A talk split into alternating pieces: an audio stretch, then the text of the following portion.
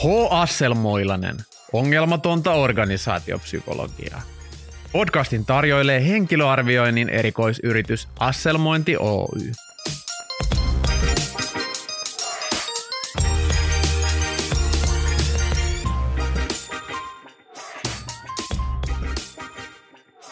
Tervetuloa H. Asselmoilaisen seitsemännelle tuotantokaudelle.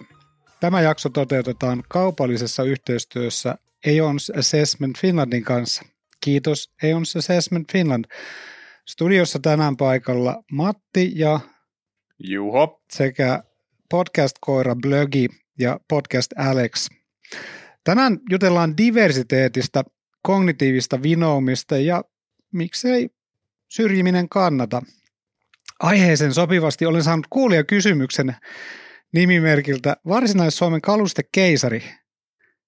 Keisari. Kirjoittaa, kiitos erinomaisesta podcastista. Kuuntelen tätä mielelläni saunassa. Minua askarruttaa, että millainen on hyvä haastattelu. Tämä tietysti askarruttaa meitä kaikkia. Onko se sellainen mukava rupattelutuokio, jossa tutustutaan toisiinsa ja puhellaan niitä näitä ja josta jää kiva tunnelma? Vai onko se kuulustelua muistuttava piinallinen kysymysvastaushenkinen nillittävä kyselytuokio? No, miten on? Vastatkaa ystävällisin terveisin Varsinais-Suomen kalustekeisari.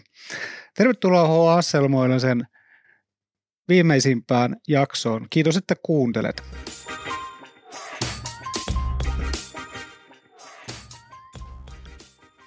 Diversiteetti ja syrjimättömyys ja syrjivyys on tietysti tärkeä asia rekrytoinnissa. Tuleeko sulle Juho jotain kiinnostavaa tästä teemasta mieleen? Tai mitä vastaisit Varsinais-Suomen kalustekeisarille, joka tuossa lähetti meille kuulijapalautetta? No mun mielestä pitää olla sekä lämmin että, että kompetentti, että hyvässä haastattelussa ne tulee molemmat esille tavalla tai toisella. Että siellä pitää olla lämmin tunnelma ja siihen tietysti päästä olemaan ystävällisiä, mutta pitää olla myös ammattimainen, eli pitää tota jotenkin pystyä kerimään se keskustelu siihen työhön liittyviin teemoihin. Kalustekeisari voisi vetää keskustelut siellä saunassa. Lämmin mm. tunnelma, mm. mutta strukturoitu haastattelu. Joo, ja samalla tulisi testattua sit sitä kuuluisaa paineensietokykyä tai löylyn sietokykyä. Mitäköhän on? Sehän on ollut tämmöinen perinteinen niin kuin miehisessä maailmassa, ehkä myös naisten maailmassa. En tiedä, kun en ole niin paljon naisten saunailloissa ollut, mutta tämmöinen, sitähän pitää kestää sitä löylyä, ainakin tässä suomalaisessa kontekstissa. Niin sitä konkreettista niin kuin saunalöylyä. Kyllä, se heitetään se kauhallinen ja sitten vähän niin kuin katella, että kenen selät taipuu ja kuka lähtee ekana pois. Hauska juttu muuten, kun puhut tuosta asiasta, niin tämä on tämmöinen kulttuurillinen juttu, jos vaikka intialaisen kanssa puhut, että minkälaisia ääniä saunassa kuuluu, niin ei se pysty kuvittelemaan, että siellä kuuluu sinne hmm. ääni. Äh. Niin. Hmm. Ei, ei, ei, eikä intialainen tiedä, että jos puhaltaa saunassa, niin se tuntuu ikävältä. Hmm. Semmoisia ero, eroja ihmisissä on. Silti intialaisia kannattaa pitää mukana rekrytointikeskusteluissa ja opettaa niille tätä saunakulttuuria. Joo, tälle jaksolle oli kiva otsikko Agnus Dei, Jumalan karitsa vai moninaisuudesta innostunut ACDCin laulaja. Ja ACDC on tietysti mun suosikkibändejä ja Agnus Dei ei ole mulle itsessään tuttu, mutta, mutta Agnus Young taas asui siellä tota Australiassa ihan naapurissa. Ja paikallisessa K-Marketissa, Woolworthsissa välillä näkyy semmoisia isoja poikia koulupuvuissaan, niin se oli Malcolm ja Agnus lähtenyt ostamaan lähiruokaa lähikaupassa. Muutenkin siellä oli kivoja naapureita – siellä Sydneyssä oli jotain investointipankkiireita ja lakihenkilöitä. Ja sitten oli semmoinen tyyppi kuin Rebel Wilson, Rebel Wilson, maankuulu ja maailmankuulu koomikko, semmoinen vaalea nainen, joka on muun muassa esittänyt semmoista roskasäkkiä erässä elokuvassa. Suosittelen kaikkia Rebel Wilsonin elokuvia lämpimästi. Ja oikeastaan siitä tulee hyvin mieleen se, että tämmöinen diversiteetti omalla kohdalla on jotenkin tuntunut kaikkein vahviten silloin, kun on ollut itse ulkomailla ja ikään kuin sen niin kuin diversiteetin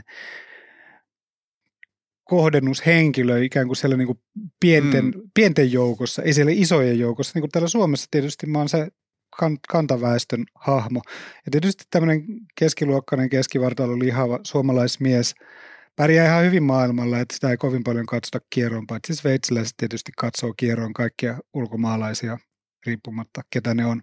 jos ei ole kultaharkkoja ja Tai- puhu sveitsiä. kultahampaita Hmm. tai kultaista mersua, jossa lukee AMG, mutta tota, se on rapsutettu pois, ettei kukaan tiedä, mitä se maksoi se mersu. Reiluja tyyppejä muutenkin sveitsiläistä. Ja tota, Sinnissä mulla oli kiva tiimi silloin, kun olin töissä sillä Aonilla. Aonilla, joka on tämän jakson sponsori, ja kiitos Aonille myöskin lähettämistänne rahoista. Ne otetaan kiitollisuudella vastaan. Siellä mulla oli kiva tiimi. Siinä tiimissä oli semmoinen kiinalaismies, Joe, sitten oli kreikkalaisnainen, australialaisnainen ja saksalaismies. Ja sitten Intiassa semmoinen kollega, semmoinen sikhi-mies. Sikhi, ne tunnistaa helposti siitä, että niillä on semmoinen turbaani. Hmm. Harpeed. Ja myöskin mun pomo Tarandip oli sikhimies.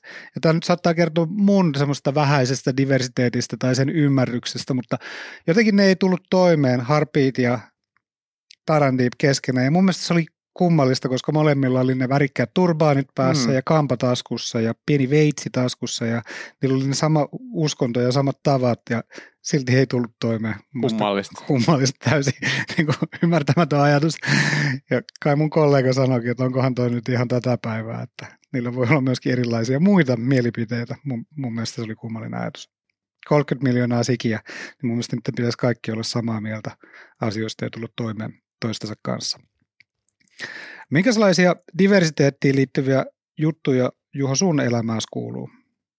No aika vähän kuuluu mitään, mitään täällä Lempäälässä, että et, tota noin, tämä on aika tämmöistä homogeenista tämä tää väestö täällä, mutta mut kyllä tuossa niin kuin joutuu, joutuu miettimään näitä asioita ehkä noissa nois rekrytilanteissa, että et näitä psykologisissa testeissähän esimerkiksi maailmalla käydään paljon keskustelua siitä, että syrjiikö tämä testi nyt vaikka latinoita tai tummaihoisia henkilöitä, että mi- saadaanko ikään kuin riittävä edustus tästä tai niin kuin muit- muita vähemmistöjä. Ja, ja sitten taas niin kuin Suomessa ehkä semmoista keskustelua en tunnista, että en muista, koska joku meidän asiakas olisi kysynyt, että, että syrjiikö nämä teidän testit tai että, että onko teillä tämmöinen moninaisuus auditointi tehty, että teidän arvioinneista niin kuin erilaisten vähemmistöjen edustajat pääsee yhtä lailla läpi, niin en muista, että oltaisiin juurikaan niin kuin yhtään sellaista keskustelua ikinä käyty asiakkaiden kanssa. Et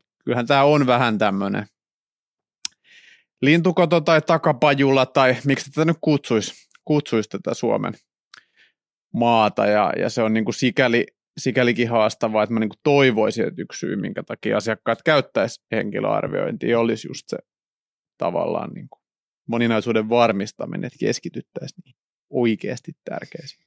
Tämä on takapajula, mutta Mm. kyllä mä muistan, säkin oot kertonut, että tota, teillä käy paljon kongolaisia lapsia pelaamassa jalkapalloa. Kyllä, no sellaista moninaisuutta löytyy ja, ja tietysti niin kuin tämä mun mielestä työelämäkeskustelu menee hyvään suuntaan, että niin kauan kuin kun jollain tavalla saataisiin se niin kuin työn suoritus kuitenkin varmistettu, että ne työt tulee tehtyä, että mun mielestä semmoinen keskustelu on, on hiukan ongelmallista, missä ikään kuin lähtökohta on, että kaikilla on oikeus työhön ja kaikilla on oikeus kouluttautua semmoiseen ammattiin kuin itse haluaa ja sitten ikään kuin jonkun tarvitsee järjestää sellaista työtä tehtäväksi ja maksaa siitä semmoista palkkaa, jolla pystyy elämään. Ja, ja sitten kun me tullaan näihin niin kuin työkyvyttömyyskeskusteluihin, että jos joku vaikka sanoo, että no, no että mä pystyn nyt tekemään niin kuin 10 prosenttisesti töitä, niin, niin jotenkin se, että et onko se sitten niinku diversiteetin seuraava muoto, että meidän pitää niinku jotenkin olla, olla avoimia sille, että, että kaikki ei pysty tekemään työtä, mutta sitten sillekin pitää olla kuitenkin jotenkin sinne vastaanottavainen. Okei, että et, et sä oot tuolla tavalla niinku erilainen henkilö, että sä et pysty näihin töihin, että onpa, onpa mielenkiintoista monimuotoisuutta. Jonkun verran dealbreakeri työhaastattelussa on kyllä, jos sanoo, että mä en pysty tekemään näitä töitä, niin tota, se voi, voi tulla sellainen huono, huono tunnelma. Joo. Joo, ja siis tavallaan siis semmoisia, mitä me tietysti pongataan, on se, että yksi bias, mitä testit auttaa vähentää, esimerkiksi ihmisten ulkonäköön liittyvät Mm. mm. vääristymät, että et pitkät miehet mielletään tunnetusti paremmiksi johtajiksi kuin ovatkaan. En tiedä, päteekö sama myös naisia, että pitkät naiset mielletään paremmiksi. Ehkä. Ja sitten niin näyttävän näköiset henkilöt arvioidaan yleisesti myös pätevämmäksi. Paitsi tästäkin on tutkimusta, että sitten on myös semmoista niin, kuin niin sanottua lutka-efektiä, että jos esimerkiksi nainen on liian seksikkään näköinen, niin sitten taas se saattaa niin kuin vaikuttaa negatiivisesti niihin pätevyysarviointeihin. Että nämä on mielenkiintoisia nämä ikään kuin mielikuvat ja vaikutelmat. Joo, erikoinen juttu. Muistan, tota, me oltiin Bostonissa Saijopissa semmoisessa työpsykon psykon kongressissa ja tota, siellä CIA, anteeksi FBI, Agent, Joku tämmöinen agenttivirasto, jota, mitä näitä nyt on? Ei pysty sanoa kumpi se oli, koska muuten ne varmaan tulisi kuulustelemaan minua ja sanoa, että tämmöisiä juttuja ei saa puhua ääneen näinkin julkisessa radiossa. Tota, FBI se oli. Ja ne oli muuttanut jo niiden niin kuin valintametodit siihen, että ne teki puhelin haastatteluja ja virtuaaliarvioita joskus 20 vuotta sitten. Ja se syy oli just nimenomaan toi, että ne sai liian vähän sekä näitä etnisiä vähemmistöjä mm. ryhmiinsä, mm. että myöskin niin kuin ylipainoisia ihmisiä. Mm. Et ylipainoa on hankala niin kuin arvioida puhelimen välityksellä. Ehkä sukupuolta pystyy jonkun verran arvioimaan. Ja mun mielestä se hauskasti sanoi se FBIn agenttirekrytoija, että tota, me ei tarvitse kutsua niitä paikalle, koska ne tuntee itsensä erikoisiksi, koska se erikoisuus on leivottu jo siihen job titlein, koska ne oli special agentteja. ja niitä ei tarvinnut olla erikoisia enää sillä tavalla, että ne kutsutaan paikalle. Mutta joka tapauksessa enemmän saatiin monimuotoista agenttikuntaa. Ja sitten yksi argumentti, joka mun mielestä oli ihan järkevä argumentti, oli se, että ne agentit muutenkin vaan puhuu puhelimessa ja ajaa mm. autoa, että kukaan ei koskaan näe niitä. Ne mm. on niin erikoisia agentteja, että ne tekee niitä erikoistehtäviä, että, että ei ne ole missään paikan päällä kirjoittamassa kirjoituskoneella raportteja. Ja ne oli hirveän tyytyväisiä. Muuten Aun oli niidenkin kumppani, että Aun on sillä tavalla tämmöinen niin kuin maailman johtava testien toimittaja ja testailuporukka. Ei mene näin paljon varmaan pitää Aunia kehua. No ei, vähän pitää rajoittaa tätä. Mutta Aonista tuli kuitenkin mieleen semmoinen juttu, että, että kun nyt puhutaan tästä henkilöarvioinnista, joka on tämä meidän niin kuin bread and butter, jokapäiväinen leipämme, pain kuotedien tai joku semmoinen ranskaksi tai latinaksi. Hieno juttu. Uh, anyway, silloin kun näitä testejä, tämmöisiä työpsykologisia testejä alettiin siirtää tuonne internettiin, missä ne tietysti nykyään sijaitsee, paitsi niissä organisaatioissa, joissa on käytössä vielä testikaappi, jossa ne sijaitsee papereina, mutta meidän testit sijaitsee internetissä ja niin kaikkien muidenkin hyvien yritysten. Mutta ne serverit sijaitsee testikaapissa. Kyllä. se testikaappi on tullut papereiden ihan servereitä.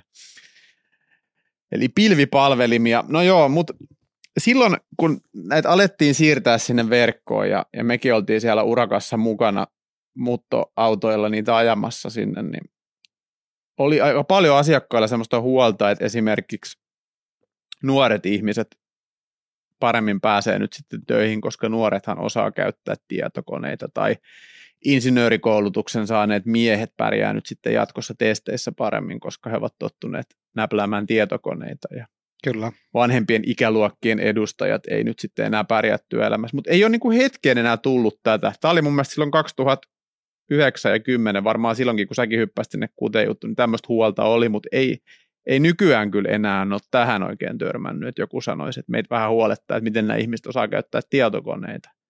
Että ne ei varmaan pysty tekemään näitä testejä, kun ne ei ole ikinä käyttänyt tietokonetta. Että nykyään se on, jo, se on jo mennyt vähän ohi. Se on mennyt ohi, koska mitään työtä ei voi oikein tehdä ilman tietokonetta, että sitten se huoli, huoli siirtyisi myöskin siihen työn suorittamiseen.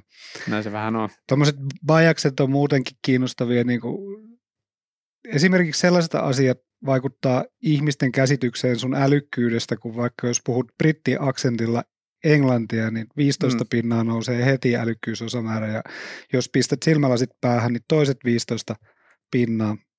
Ja mäkin pääsin helposti sataan älykkyysosamäärä pisteeseen englantia puhuessa, niin silmälasit päässä. Ja sitä paitsi silmälasit on muutenkin kivat, koska näkee paremmin. On helppo olla järkevä, kun näkee, mitä ympärillä tapahtuu. Joo, Joo, toi varmaan niin kuin aistirajoitteiset ihmiset. En, en hirveän montaa sellaista tunne, kenellä esimerkiksi kuulo- tai näkövamma, mutta se on varmaan yksi semmoinen, että miten olla läsnä työelämässä, kun yksi tai useampi aisti ei ole käytössä. Varmaan näyttää aika erilaiselta. Olisi kiva kokeilla joskus. Mm, Mennä semmoiseen simulaattoriin. Aistivamma simulaattori. Joo.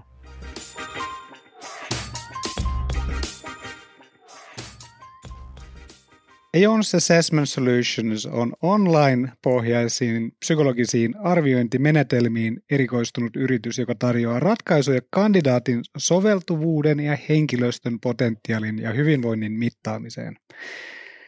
Menetelmillä on mahdollista, menetelmiä on mahdollista hyödyntää niin rekrytoinnissa kuin henkilöstön kehittämisessä. Testimenetelmien avulla on mahdollista saada lisätietoa henkilöstön luontaisista tavasta toimia töissä, heidän kykypotentiaalista ja vahvuuksistaan sekä mitä he työssään arvostavat ja mitä heitä motivoi. Tämä on hankalaa, koska tämä on tämmöistä niin kuin luettua tekstiä mulla ei ole niitä silmälaseja päässä, niin mä nippanappa näen, mitä täällä lukee.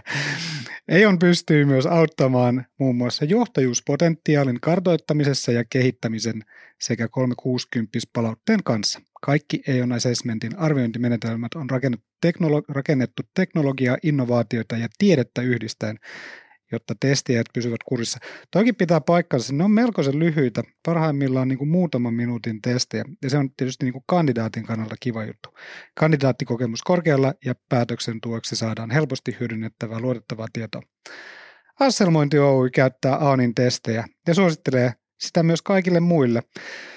Aunin testit on ollut melkein tosi tärkeitä. Meidän niin kuin selkäranka on vähän niissä testeissä osittain. Sieltä me saadaan hyvää dataa niihin kompetenssipohjaisiin strukturoituihin haastatteluihin, mutta myöskin se kompetenssikehikko on sieltä Aonin, Aonin käsialaa.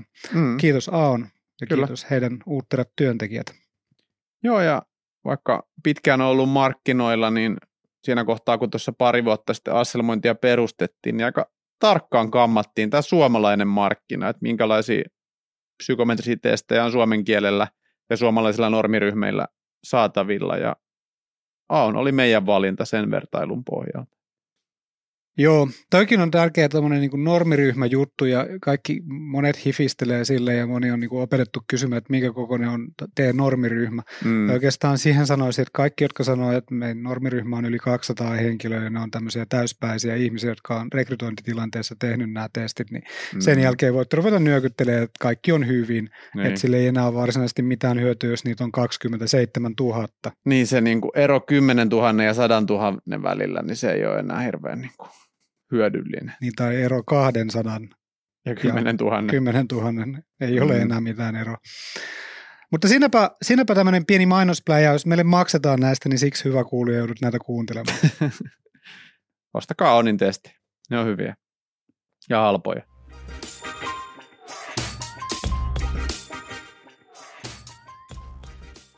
Hei, Tämä on vähän tämmöinen synkeämpi teema, mutta tänä keväänä me käytiin Juhon kanssa semmoisessa EAVOPin kongressissa. Se on eurooppalainen työorganisaatiopsykologian kokoontumisajot. Ei niinkään liivi-jengi, mutta siellä ollaan semmoiset niin silmälaiset päässä, katsotaan luentoja ja siellä on maailman johtavat, ainakin Euroopan johtajat, johtavat työpsykologian ihmiset paikalla. Tänä vuonna ne järjestettiin Puolassa ja Puolassa semmoisessa paikassa kuin Katowice. Moni on varmaan käynyt siellä, koska se on kiva paikka. Katowice on ainoastaan puolen tunnin ajomatkan päässä Auschwitzista, joka tunnetaan siis natsien keskitysleirinä. Ja tietysti koko se Saksan kansallissosialismi oli irvikuva sen diversity ja inclusion ajattelun kannalta. Ja tietysti natsismi kokonaisuudessaan oli hieman semmoista yksioikosta, yksimuotoista ja syrjivää ajattelua. Millään ei siihen kannata palata. En kenellekään sitä suosittele. Mutta natsismi toi myöskin semmoisia kiinnostavia tutkimuskohteita tämmöiselle niin day-ihmisille. Ja yksi sellainen on se, että joskus silloin 1930-luvulla Saksassa oli tosi paljon juutalaisjohtajia. Siis juutalaisia oli suunnilleen prosentti väestöstä.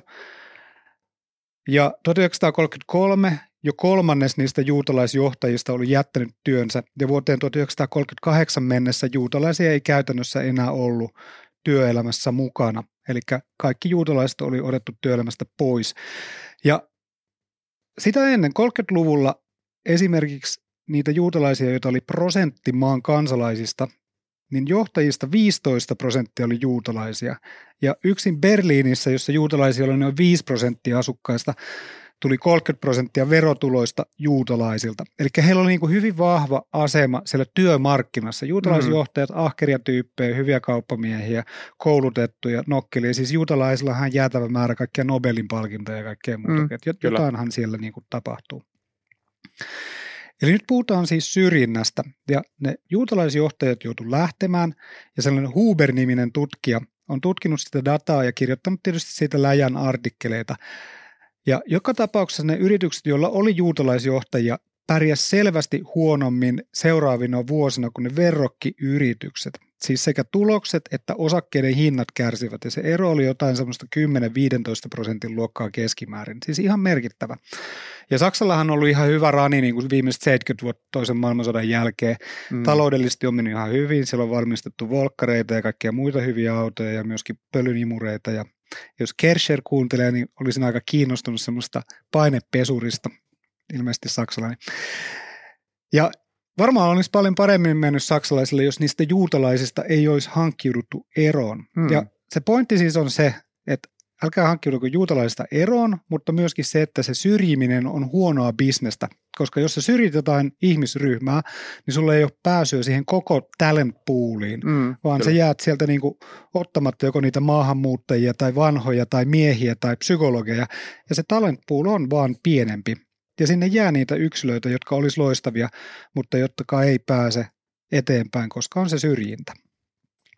Joo, ja kyllä tässä joutuu niin kuin meidänkin roolissa rekrytointikonsultteina, niin mehän ei olla siellä prosessin alkuvaiheessa yleensä mukana niin kuin etsimässä niitä ehdokkaita tai määrittelemässä niitä rooleja. että me tullaan yleensä mukaan vasta siinä loppuvaiheessa, kun on muutama kärkikandidaatti valmiina, ja kyllähän ne on aika usein semmoisia niin suht yhdestä puusta veistettyjä ne tyyppejä ja aika paljon esimerkiksi ammattirekrytoijien kanssa käydään niin kuin keskustelua siitä, että he saattaa olla hyviä vaikka jotain iranilaisia tohtoreita tai, tai venäläisiä naispuolisia henkilöitä tai muita, mutta mut sitten on niinku tavallaan semmoisia ideologisia syitä, että esimerkiksi suomalaiset PK-yritykset, siellä saatetaan edelleen tänä päivänä 2023 ihan, ihan niin kuin linjata, että me ollaan tämmöinen suomalainen yritys, me otetaan vaan semmoisia niin suomalaisia ja suomalaisen näköisiä henkilöitä tänne töihin. Et, et nimenomaan tuosta näkökulmasta saman aikaan kun mussutetaan siitä, että on hirveän nyt näitä osaajia ja tekijöitä ei löydy. Et se on ihan kiinnostavaa, että silti monessa paikkaa koetaan, että on kuitenkin varaa asettaa aika tarkkoja niin kuin rajoja sen suhteen, että minkälaisia tyyppejä voidaan ottaa. Niin, Suomessahan tämä diversiteetti niin kuin on hyvin pientä, siis jos kävelet tuolla kadulla, niin mm. tietyissä paikoissa saat kävellä aika kauan ennen kuin näet jonkun, joka poikkeaa niin kuin omasta ulkonäöstäsi. Joitain semmoisia niin asioita ei edes tajua tuossa koko diversiteettimaailmassa ja tuossa niin syrjintämaailmassa. Siis sellaisia asioita, joita ei ole itse joutunut kokemaan. Mm. Siis niin kuin esimerkiksi kuulin jossain tutkimuksesta näissä konfissa, missä nyt pyöritään, että, että niin kuin yli puolet Afrikan amerikkalaisista, siis tummaihoisista, on joutunut käyttäytymään töissä valkoihosmaisesti tai mm. valkoismaisesti. Mä en edes tiennyt, että semmoinen käyttäytymistapa on. Ja mm. mitä, mitä se on? Onko se tätä, mitä me tässä no, se on just, joo, just tämmöistä. Olisipa rasittavaa, jos tällaista pitäisi esittää. Se olisi kyllä, mä myönnän, että se ei kuulosta oikein kivalta. Mm. Mä en edes tosissaan tiennyt, että sellainen ongelma on. Saatikaan, että sitten olisin ajatellut, että okei, että on tämmöinen joku niinku valkosmainen käyttäytymistapa. Mm, koska se on sulle normaali käyttäytymistä. On mulla hyvin tuttu ja mukava tapa käyttäytyä. Mutta sitten pitää laittaa semmoinen moodi päälle töissä, niin onhan sekin aika raskasta, että he koki, että he ei pysty etenemään vaikka uralla tai saamaan riittävän kiinnostavia työtehtäviä tai saamaan oikeita duuneja, jos he mm. ei käyttäydy sillä tavalla, kun heidät odotetaan käyttäytyvän tai niin kuin ne valkoiset, jotka saa niitä duuneja käyttäytyy. Joo, ja, ja sitten sit mun mielestä niin kuin tavallaan tota kautta päädytään niin kuin mielenkiintoisiin keskusteluihin siitä, että miten sitä työtä kuuluu tehdä, että jos vaikka niin kuin erilaisesta kulttuuritaustasta tuleva hahmo tuo ne niin kuin omat toimintatyylinsä siihen työn arkeen, niin, niin ikään kuin hyväksytäänkö me se, että, että samoihin tuloksiin voi päästä vähän erilaisella toiminnalla, vai odotetaanko me esimerkiksi sitä, että sitä työtä tehdään valkoihoismaisesti tai heteronormatiiviseen tyyliin tai mikä se onkaan, että, että sallitaanko me sitä niin kuin ihmisen vapautta niin kuin olla, olla omanlaisensa ja, ja, ja niin kuin hippaloida työelämässä niin kuin siihen tyyliin, mikä, millaiseen se oma tausta antaa edellytykset tai mikä tuntuu henkilökohtaisesti mukavalta. Niin siinä ne sallivuuden rajat varmaan käytännössä testataan. Joo. Musta... Meilläkin on aika tämmöinen asiakeskeinen tyyli, että jos tähän meidän työyhteisöön tulisi joku, joka olisi semmoinen tota, vähemmän niin kuin get things done orientoitunut ja, ja tämmöinen niin kuin, sun mennään nopeasti asiaan ja näin, niin kyllä siinä olisi tota tämmöinen toleranssi koetuksella. Joo, ne SIK-miehet muun muassa, niiden kestää keskimäärin mun mielestä joku 10-15 minuuttia se turbaani, tai ainakin niillä kahdella, joiden kanssa mä oon jutellut tästä asiasta. Se on ihan merkittävä aika aina aamulla. Että tota, mm. En mä tiedä, onko meillä tämmöisessä kiireisessä internet-maailmassa aikaa odottaa tämmöisiä asioita. Niin, jos joku käärii turbaani. Mm. Niin. Mutta sitten niillä oli myös iltaisin lippalakit päässä. Se oli mun mielestä ihan kiinnostavaa. Joo, tämmöistä tämä meidän diversiteettihomma on. Ja tota, mielellään ollaan siinä mukana. Joskus 2000-luvun alkupuoliskolla olin Turun palloseuran tota, jossain jutussa niiden ykkösjoukkueen kanssa puhumassa. Minusta siellä oli Mikko Hyyrynen, sen kaljupäinen TPSn pelaaja. Mikko Hyyrynen, hauska poika muutenkin. Ja Mikko Hyrinen kysyi, että no miten tätä, että tällaisia rutiineja, tällaisia rituaaleja meillä on täällä jalkapalloa kopissa, että missä kohtaa sitten niitä pitäisi ajatella. Ja sitten mä ei mulla ole oikein, mä tajua oikein mistään mitään, että ei toi on niin kuin sitä mm. mun osaamista, mutta Mika Laurikainen oli silloin, silloinkin TPSn valmentaja, niin kuin tänä mm. päivänäkin. Siinä on ollut välissä muitakin, ei ole muitakin ihmisiä, Hyyrinen on lopettanut. mutta Mika Laurikainen on taas sille valmentajana ja sitten Mika Laurikainen sanoi, että niin pitkään saa tehdä mitä vaan, kunhan se ei muita häiritse. Niin siinä oli yhdenlainen työpaikka, niin mm. ehkä se on mm. myöskin tässä muissa töissä, että tota, voi olla rutiineja ja rituaaleja ja pitää turbaaneja, jos ei se häiritse niin kuin muita, mm. se sun toiminta. Mutta siinä vaiheessa, kun se alkaa häiritse muiden työntekoa ja muiden valmistautumista, niin ehkä siinä vaiheessa pitää ottaa huomioon, että okei, tässä, tässä on tämmöinen pieni haaste. Niin ja sitten just tavallaan tämä, että, että mikä nyt ketäkin häiritsee, että, että tavallaan niin kuin, jos enemmistön kuuluva henkilö kokee vähemmistöön kuuluvan henkilön häiritsevänä ihan vain jo sen takia, että se on olemassa omana itsenään, niin sekin voi olla vähän ongelmallista. Et, et tota, eh, ehkä mä, mä niin kuin tota, hyvää, hyvää tota sääntöä vielä laajentaisin silleen, että niin kauan kuin se ei häiritse niin kuin työntekoa, että et tota, joku ihminen voi olla häiritsevä, mutta se voi kertoa enemmän sinusta kuin siitä ihmisestä. Hauskasti päästinkin tuota seuraavaan osioon. Tästä tulee tämmöinen pieni tauko vähän väliin, mutta tuota, seuraavassa osiossa me ollaan kehitetty, tai ei me olla kehitetty mitään, vaan minä olen kehittänyt tällaisen asselmoinnin tyyppitestin.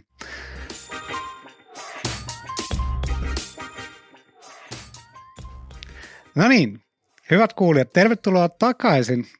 Me ollaan tässä Asselmoinnissa tällainen testeistä kiinnostunut yritys, ja me ollaan testeistä kiinnostuneita ihmisiä ja myöskin psykologeja. Ja vaikka se Auno saa tehdä ihan hyviä testejä, niin kyllä täältäkin pesee.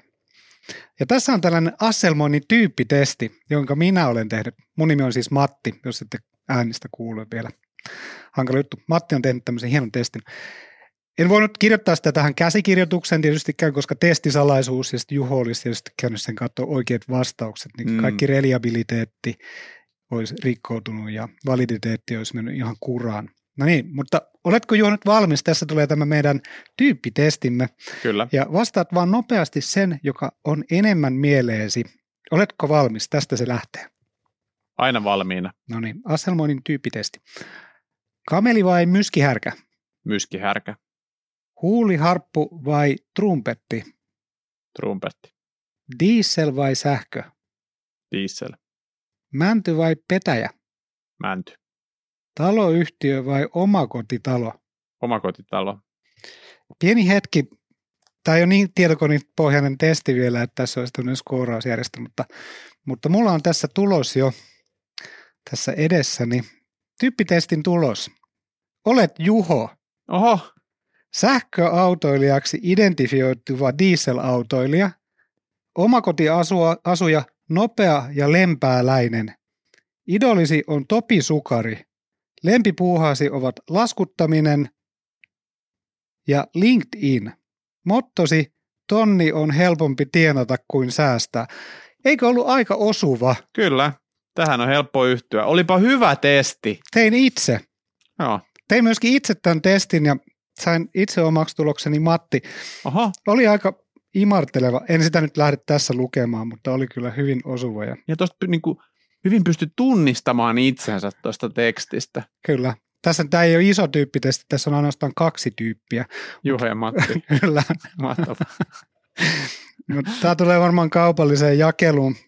En usko, että hinta tulee olemaan ongelma, jos haluatte tällaista testiä käyttää esimerkiksi rekrytointitilanteessa. Mun mielestä tässä oli hienoa tämmöinen, niin kuin, että tähän oli piilotettuna ainakin seitsemän semmoista niin kuin psykometriseen teoriaan liittyvää tämmöistä hauskaa inside-vitsiä, joita kaikki tie, tieden niilot voi nyt bongata tästä, mihin kaikkiin niin kuin testaamisen virheisiin tässä niin kuin viitattiin. En nähnyt ainakaan virhe tässä testissä.